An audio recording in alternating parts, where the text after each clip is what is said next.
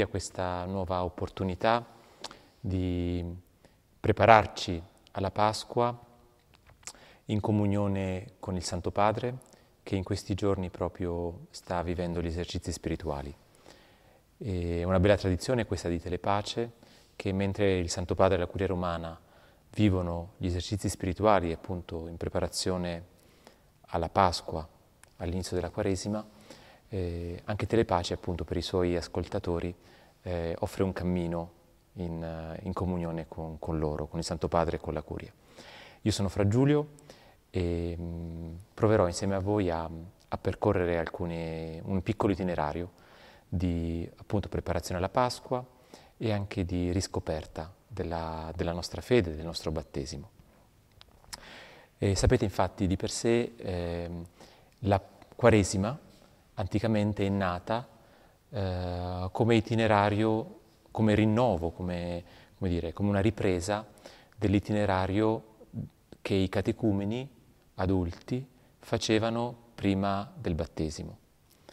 Eh, nella Chiesa delle origini il battesimo veniva ricevuto di solito da adulti e, ed era una preparazione molto lunga che durava, che durava alcuni anni. Poi c'era una fase finale che appunto eh, corrispondeva a un paio di mesi. Da qui poi è nata la Quaresima attuale, perché oramai siamo tutti, mm, quasi tutti, insomma, eh, battezzati da bambini e, e, quindi non abbiamo avuto l'opportunità di fare un vero catecumenato, una vera preparazione al battesimo, ma ogni anno, prima della Pasqua, prima della grande Pasqua, della, del Sabato Santo, della veglia del Sabato Santo, la Chiesa ci invita a un percorso di preghiera, penitenza e carità, quindi preghiera verso il Signore, penitenza, purificazione dei nostri peccati, il digiuno, e di carità, cioè di amore ai fratelli, soprattutto ai più bisognosi, per, per rinnovare il nostro battesimo. E su questo appunto vorrei dare attenzione in questa introduzione a questa esperienza degli esercizi spirituali di telepace.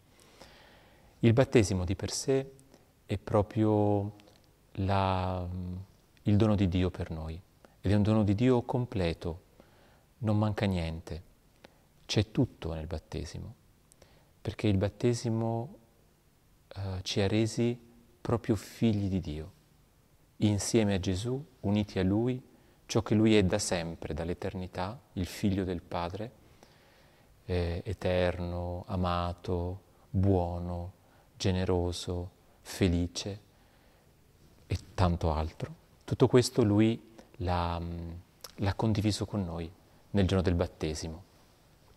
E, e non c'è niente da aggiungere perché è tutto compiuto. Allo stesso tempo però, se siamo onesti, eh, anche se siamo battezzati magari da tanti anni, eh, questo, questo, dono è appunto un, un dono che va accolto eh, I doni sono diversi no? dalle, dalle, cose che compri al supermercato o al negozio. Per esempio, se io mi compro una camicia al negozio, io do dei soldi, do qualcosa e ricevo la camicia, che sia poco, tanto, adesso non importa. Ma diciamo che c'è un rapporto di, quasi alla pari, no? Io do qualcosa, il denaro, che corrisponde più o meno al, um, più o meno, ridevo per il più o meno, che corrisponde al valore dell'oggetto. E, ehm, ma i doni non sono così. Quando io faccio un dono a qualcuno, eh, io do qualcosa, di solito qualcosa di prezioso, eh, senza aspettare niente in cambio. E, e, tante volte, se è veramente un dono, la persona non se lo aspetta o, o comunque non sa cos'è, no? Una cosa bella che a tutti ci fa piacere, credo, e che quando facciamo un dono a qualcuno la persona che lo riceve rimane sorpresa, o perché appunto non se lo aspettava, o perché non se lo aspettava così bello, o perché abbia, abbiamo preso proprio una cosa che andava bene per, per lei, eccetera. E, ehm, il, il, battesimo è proprio questo dono di Dio no? per noi, ed è un dono come, dice, come tutti i doni, cioè, ma ancora di più di, dei doni che ci scambiamo fra di noi, è un dono inaspettato, nel senso che c'è tutta la vita di Dio, cioè tutto il suo amore incondizionato. No? Eh, quando insegnavo il catechismo ai bambini o agli adolescenti così, per parlare del battesimo facevo l'esempio di un assegno firmato da Dio ma in bianco. Cioè lui firma sulla nostra vita il suo amore in bianco per noi. È tutto donato, qualunque cosa noi possiamo fare, no? anche se lo rifiutiamo, il suo amore rimane fedele. E, ehm, e qui facciamo un passaggio, no? sempre sul dono, che, perché è interessante questo. I, I doni appunto vengono dati da qualcuno, ma devono essere accolti. È incredibile, no? Però è così. Cioè un dono che non è accolto non è un dono, vero? Se io regalo a um, Maria una penna stilografica spettacolare che è costata tanti soldi, ma Maria, mentre io le do il pacchetto, non apre le mani e non lo prende, sta con le mani così, e, cioè, o io me lo tengo oppure il pacchetto cadrà a terra, cioè non è un dono. Il dono è una, un incontro tra chi dona e chi riceve e diventa una specie di ponte su cui transita l'amore tra le due persone. E, e così è il battesimo, molto di più, ripeto, no? ma è tanto per capire, molto di più perché Dio dona tutto, abbiamo detto, tutto il suo amore, cioè tutta la sua vita. Lui non ha nient'altro che non ha donato a noi. Eppure ognuno di noi, spesso appunto battezzati da bambini, abbiamo il potere, tra virgolette, di tenere le mani conserte, di non aprire le mani per accettare questo dono. Questo è il peccato, no? Tutto offerto eppure sembra che il dono si sprechi, no? perché, perché ci, ci, chiudiamo a questa, a questa grazia, a questa opportunità. E questo fa parte un po' della vita di tutti noi, no? Chi più, chi meno, chi in un modo, chi in un altro. Tutti offriamo resistenza al dono di Dio. Perché? Eh, qui si aprirebbe una grande parentesi, no? ma fondamentalmente perché ognuno di noi fa un po' fatica a fidarsi del Signore, al suo amore fino in fondo, perché come diceva Madre Teresa di Calcutta, no? Santa Madre Teresa di Calcutta, eh, il Signore dona tutto, però è anche vero che è anche esigente il Signore. Ci chiede piano piano di entrare nella sua logica, no? Nel, di amare come Lui ama. No? E questo ci fa paura perché significa perdere un po' le nostre sicurezze, le nostre zone di conforto, no? i nostri piccole e grandi schiavitù. allora il, um, eh, la Quaresima, che è questo itinerario di riscoperta del battesimo, è anche un tempo in cui oltre alla preghiera eh, viviamo anche, siamo invitati a vivere anche un po' di penitenza. E la penitenza non è per punirci, non è una, un, un farci del male, ma assomiglia, dice Sant'Agostino, assomiglia un po' alla, alla ginnastica. No? Uno non fa ginnastica per punirsi di per sé, uno fa ginnastica per stare meglio, no? E, però se non sei tanto allenato è, è faticoso fare ginnastica, tant'è che tutti di solito facciamo sempre i grandi propositi, no? di essere più attenti al movimento, eccetera, ma poi piano piano passa il tempo e diventiamo sedentari, no? cresce la pancia oppure ci perdiamo di... quando facciamo le scale si sente che abbiamo subito l'affanno, non riusciamo a camminare bene come vorremmo, perché perdiamo l'allenamento. No? E qualcosa del genere è la Quaresima. È un po' faticoso fare penitenza, ma non perché è brutto, perché non siamo allenati. In fondo la Quaresima, la penitenza, è per allenarci a dare spazio alle relazioni, per preferire le persone, le relazioni con le persone, ai, alle cose, ai nostri interessi, ai nostri progetti. E questo fa un po' male, no? fa, è faticoso, diciamo così, non perché è brutto, ripeto, ma perché non siamo abituati, perché c'è più comodo, come c'è più comodo star seduti anziché andare a correre o fare ginnastica, così c'è più comodo pensare a noi, ai nostri interessi, alle nostre esigenze, piuttosto che metterci nei panni degli altri, no? assumere lo sguardo degli altri. E credo che se siamo onesti eh, possiamo riconoscere no? che dietro tante sofferenze personali e soprattutto nelle relazioni, no? anche nelle relazioni importanti, in famiglia, in comunità, con gli amici, e spesso c'è, c'è questo, questo grande inghippo in cui piano piano, in maniera quasi inavvertita, passiamo dalla importanza della custodia delle relazioni, puntiamo l'attenzione su di noi, un po', un po esagerata, no? E così le relazioni diventano meno importanti e a volte cominciamo a percepirle come un ostacolo, perché ci portano via il tempo, perché ci portano via le energie per fare quello che vorremmo. Però spesso in questo c'è anche un inganno, perché in realtà le persone fioriscono, ognuno di noi fiorisce grazie agli altri, non nel, nel coltivare se stesso, no? Così. Allora ecco, la Quaresima, la penitenza che ci viene chiesta è questa, no? di eh, riscoprire che non viviamo per le cose, viviamo per le relazioni. No?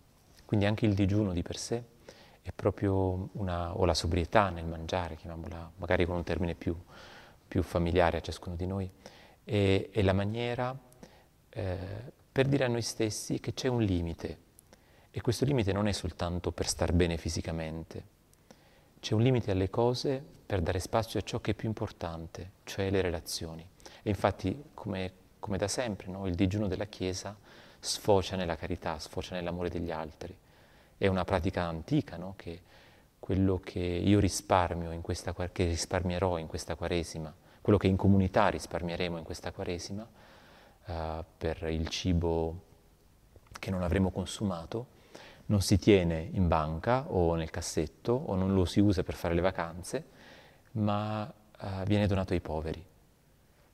In questo modo è quello che dicevo, io in qualche modo sono chiamato a fare, a riconoscere dei limiti, a mettere dei limiti al mio desiderio, perché mi piacerebbe mangiare di più, e per aprirmi all'incontro con l'altro, ai fratelli, a quelli che hanno più bisogno. E questo fa proprio bene, questa è riscoperta del battesimo perché questo fa crescere la vita di Dio in noi. E ehm, così, allora, questi, questi giorni in cui insieme cercheremo di prepararci alla Pasqua, io mi auguro sinceramente che siano un cammino per eh, riscoprire proprio questo grande dono di cui abbiamo già parlato e mm, per custodirlo e farlo crescere. Allora riscoprire il dono, diciamo in qualche modo, è proprio, eh, si fa fondamentalmente attraverso la preghiera. No? Quando noi preghiamo, e insomma, nel, nel, prossimo incontro eh, prenderemo un libro di Papa Francesco in cui parla della preghiera e vedremo proprio quello che dice Santo Padre, che la preghiera è proprio questo dialogo tra noi e il Signore. E, e in questo dialogo se è vero, noi non possiamo fare altro che chiamarlo papà, no? perché lui è nostro padre. E il battesimo, dicevo, è il nostro diventare figli di Dio. No? Allora, la riscoperta del battesimo non può non passare per la preghiera. E la seconda tappa, dicevamo, è la penitenza, no? il digiuno, lo, il mortificare un po' se stessi nei propri desideri. E questo non è altro che la capacità, come dire, l'esercizio ginnico, diciamo prima, spirituale, eh, gli esercizi spirituali, per eh, un po' rendersi conto che, che noi non bastiamo a noi stessi, che siamo fatti per le relazioni. E infine la terza tappa è quella proprio di immergersi nelle relazioni di affetto, di amore, no?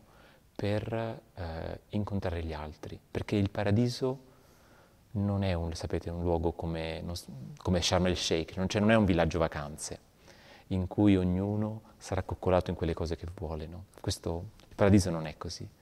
Il paradiso è quando ci vogliamo bene. E, e il battesimo ci ha dato questo grande dono che, che, è quello che se abbiamo un po' di fede e un po' di carità, il battesimo, il, il paradiso è già all'opera, già ci siamo dentro anche se certo sarà pienamente rivelato un giorno. Allora ecco così, il, penso che sarà un bel itinerario.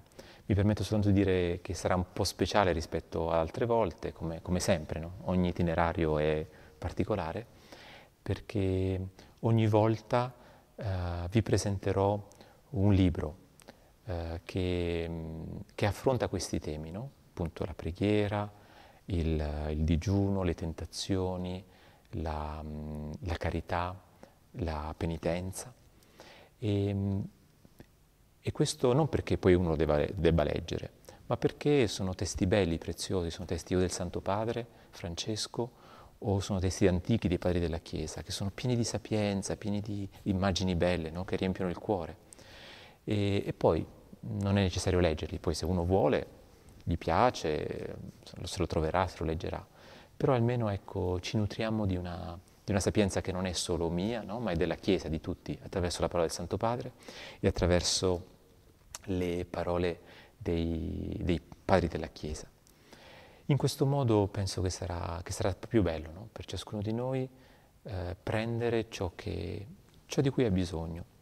Eh, io credo che non sia mai necessario no? che, eh, che, uno sia sempre d'accordo con quello che uno dice. No? Nella, anche nella Chiesa c'è possibilità di dire, eh, come dire, anche le verità della fede in maniera, in maniera diversa. Nella Chiesa ci sono tanti riti, tante teologie, tante spiritualità perché l'amore di Dio è così ricco che non può essere, eh, come dire, esaurito in un solo modo. No? Tanti, ci sono tanti modi di essere figli, come tanti sono i figli in una famiglia. No? Allora, però invito allo stesso tempo quelli che vorranno a, a, custodire magari una parola, una frase che senti che, che ti fa bene, no? che ti avvicina al Signore, che ti rende più buono. E su questa parola magari eh, fermarsi, custodirla, perché, perché porterà frutto, no? un pensiero buono che fa bene al mio cuore, mi fa scoprire amato, è un pensiero dello Spirito che sta agendo in noi e custodirlo, ripeterselo, approfondirlo, non farà altro che fare bene a noi e alle persone che sono accanto a noi. Ultima cosa è che gli esercizi spirituali di per sé allora non sono fatti nella tradizione della Chiesa per dare informazioni, non sono delle lezioni, non si fanno gli esercizi per far crescere il cervello, eh? si fanno gli esercizi, dice Sant'Ignazio, per scaldare il cuore. Per scaldare il cuore perché? Perché il cuore più caldo è un cuore che ama di più, è un cuore che entra più facilmente in relazione.